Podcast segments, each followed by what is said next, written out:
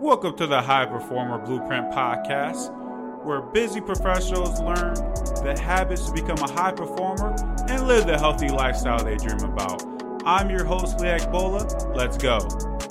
Today, we are joined by John Kimble, owner of Kimble Fit. John, how you doing today? What's up, man? Good. Always good. It's great to hear. I'm glad to have John on here today. It's always great when we can have someone share their story that we can use as inspiration to help you out on your journey. So before we get into that, John, please introduce yourself to the audience. Awesome. Yeah. John Kimble, owner of Kimble Fit, and born and raised in Simsboro, Louisiana. Originally, I'm adopted. My birth descendant is Cuban, but that's where I'm from, and that's where I've always been raised at. And I'm 18 years old. Just turned 18, like the 31st of October. Man, congrats, man. I know you've started getting into the fitness and really helping out as your journey has gone. And now I know you're really wanting to share on. And, you know, I'm glad to give you this experience because I can remember my early days of doing coaching and everything as well. And I know you have a story to tell. So let's kind of start off with that as of where you're at now. Like, what was the darkest moments for you on your journey so far? Yeah, well, it all started.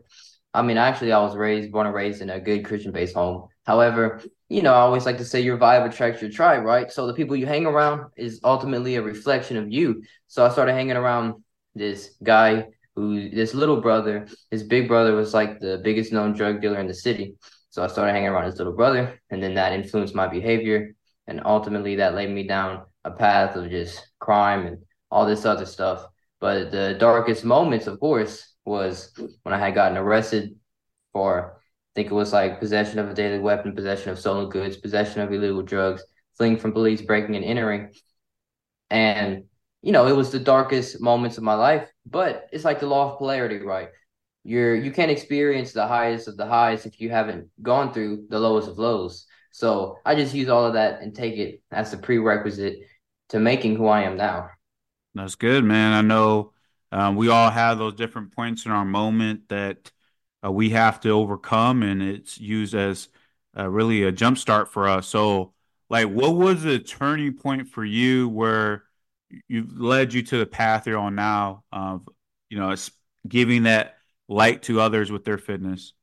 Right. So this is where fitness came in my life, played in my life, and saved it ultimately, because I had tried to take my life twice by dislocating my throat from my neck, and they put me in a psych ward, a psych unit for a couple days, and that's really where it was the turning point in my life, because they wanted to prescribe me to therapists, put me on meds.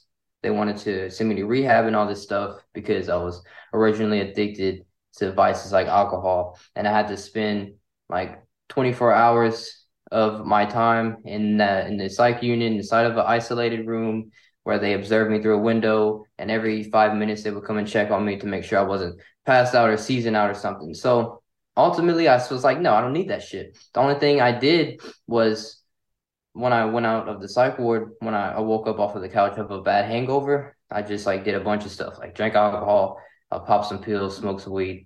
And I was like the therapist, and none of that helped. The only thing that helped was right when I got off the couch, I ran in the bathroom mirror, my bathroom mirror. I ran in and I looked myself in the eyes, and I called myself out on everything I was doing wrong, right? So, and I always say peak physical performance, like intense physical action, is a gateway to the higher frequency. So I took accountability and blamed myself for my own actions instead of looking for an outlook to blame others. And I ran 5 miles right after I got off the couch, because I was boxing at the time. So I ran 5 miles, got my heart rate up, got my blood oxidation level moving, and my self-talk was directly aligned into everything that I wanted to become. So those two actions mixed together created that moment of a high frequency, which put me in flow state and led me to a greater purpose, like building upon the person that I was. So like that's where fitness comes into play. All the fucking time. Every time I'm going negative, I just hit the floor, do some burpees, and it ultimately gets me to that higher frequency state, because that's what saved my life, was fitness and nutrition. So that's why I go around preaching it. That's great to hear, man. I know the big step that you had to take was taking accountability, right? Once you were able to take accountability, you were able to correct what you needed to have happen in that moment. So what led you to wanting to share that? You know, obviously you said fitness and nutrition helped you out. So what made you want to share that and to help others through your coaching? So when I came out of the psych ward and I was still in high school, and they was asking me, like, how did I get so much better? Because I bettered myself. And people just kept asking me about mindset stuff, fitness stuff. And because I overcame what was hardest for me, and they saw that. So I was like, oh, wow. And then, like, this feels really good helping all these people. And they just came to me and asked questions, and they were saying how much I impacted their lives. And that's when I knew that I had a purpose of giving back to everyone that I took away from, you know. So I caused so much pain on my life. I just knew that I had the obligation. I was obligated to give everything back to everyone else. That's my only purpose in life, is just to heal myself and to give that person to others. So that's what made me start to share everything, was I just going through some shit, and I saw all the pain I was causing to everybody. And I just knew that I had to return it back and help others with their pain. I like that, man. Using what you've experienced to help others so they don't have to go through that path themselves. And you can help them, of course, overcome the different things that they may be struggling right now, you know, with the things that they have gone on their journey. The things that you've kind of experienced and that has happened to you, do you still look on that as like regretting what you went through, or do you kind of see it more as just part of your journey of where you're at today? Yeah, man, it's just part of the fucking journey. You can't choose to regret something or not. Regret is instilled within us from, like, the universe, from a higher frequency that's beyond us. So regret is our guidelines, and it guides us to everything in which we're meant to be working on. So I just use that as a past, like you said, just as a part of the story. And I can't choose to regret it or not. It's just already instilled within me. So instead of looking at it and dwelling on it, I just take it and use it as reflection of what everything I shouldn't become. And that's pretty much it. That's good to hear, man, to see that you're not holding back yourself by looking in the past. I think that's a key, because often we see how if we let the past kind of haunt us by just always looking at it, and we kind of have the regrets, and then we're kind of afraid to try and to do certain things because we're fearful. That's one thing that I really like to talk about a lot, is like not allowing the fear to control you. So if you had certain things that have happened where you maybe failed on your journey and you feel like, oh no, I don't want to go through it again, just understand what happened is in the past, but you have that part of yourself to learn from that and allow to guide you on your journey. So what are some of the habits that you're doing now, John, that has like helped you build the lifestyle that you have right now with like your fitness and nutrition? What were some of the habits that you've instilled in yourself?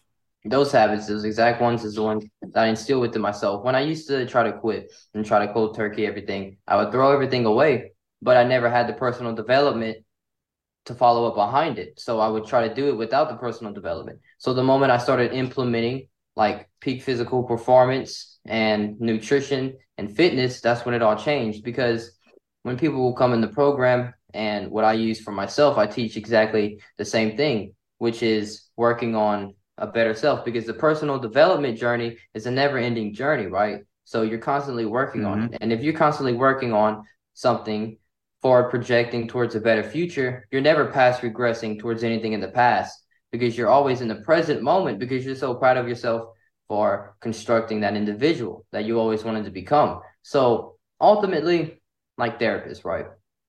When I was in the psych ward, they wanted to put me to a therapist, but all she did was magnify the problem. You know, she never really do what life coaches like myself does and make them work on a greater purpose, such as themselves, and give them habits and actions to push them forward into just a higher frequency. It's either high frequency or low frequency. Low frequency is boredom, desires, and vices. And then high frequency is looking at a problem where you only see the solution of it, and you're not past regressing on the problem, looking for happiness in the same place you lose it, like instant gratification. So it's just working each and every day on what's most hardest for you, overcoming that, doing it little by little every single day, which eventually adds up. Because when you do that, you're so focused on forward progression that you're never going back to those desires, and you're never bored because you're always actively doing something. And that's all what I do, and that's what worked for me, and that's what I preach, and that's what works. I like that you mentioned just always working on that personal development. I think we get so caught up and think that once we get past something, like the learning kind of stops. I know one thing that really stuck to me when I was reading a book once, and it talked about how after high school, like more than 50% of people will never pick up a book again. So it just kind of tells you, just like, if you don't continue to work on the development, it's unlikely that you're going to continue to grow. So I think that's always has to be a part of it. As we're talking about, you know, fitness and nutrition, don't forget the other things as far as the development within yourself and the different things that you have to work on with your mindset that is going to help you on your journey. So, you know, what you've done so far, John, with helping the clients you've had, has there been a client that has had an impact on you so far within your coaching? Yeah, of course. There's a client. He's all the way in India. He was a complete stranger to me at the start, of course. But this is the thing, right? It's not a coaching on one-on-one where it's like, I'm better than you and you have to listen to me. Like, it's just, we're all the same. I just have different habits than you do, because ultimately your habits determine your future. So we're all the goddamn same. I just have habits that align me more to my future. So it was him, and he was actually coaching me on some stuff, and I was coaching him on some stuff. And it's just accountability. And we're just always keeping each other accountable for everything. So, of course, you know, I mean, you always have those, let's say, students or whatever that always have an impact on you. And what I also, another habit I love using to raise that frequency is giving to others when they're struggling with something, because I always love to say, what you most wish to internally receive within yourself is what's most needed to be given externally onto others. So if you're a depressed, selfish fuck thinking only about yourself, then how about you go outwardly project positivity and give that to somebody else who's depressed? And then ultimately, in return, you will get a high sense of clarity and enlightenment yourself. And you'll be like, wow, it isn't just about me. It's about them. Like, if I can just outwardly give positivity to other people, then in return, I'll forget about my problems and then I'll get better. Yeah, I like that you mentioned that not only are you giving to your clients, but you're also understanding that they can help, you know, give something back for you to learn. And I could definitely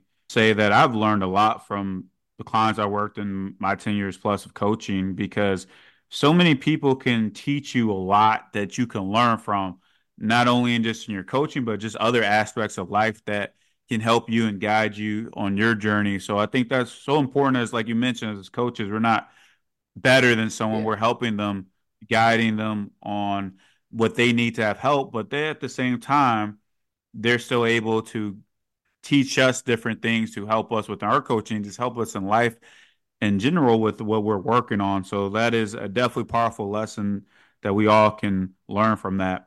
So what's the thing you would tell somebody right now that is struggling with taking action on their journey? I was just talking about that on my Instagram, on my story. I was like, procrastination. People always want to wait till the fucking calendar flips on the 1st of January. But ultimately, procrastination is the life that you could have lived, you know? So if you constantly procrastinate on your goals, tomorrow's not fucking promised. You have to attack them now. Because let's just say this, for example, right? Like, this is just a small example for my mom when she wants to work out. I'm like, well, she wants to work out tomorrow. I'm like, why don't we let's just do it now. And then she's like, oh, okay. And then she does it now. And then she feels so much better. She's like, oh, I'm so glad I did that. You know, it's just, they self-sabotage too much and create imaginary evils. And they just get lazy. They think too much about the situation instead of just running right into the solution.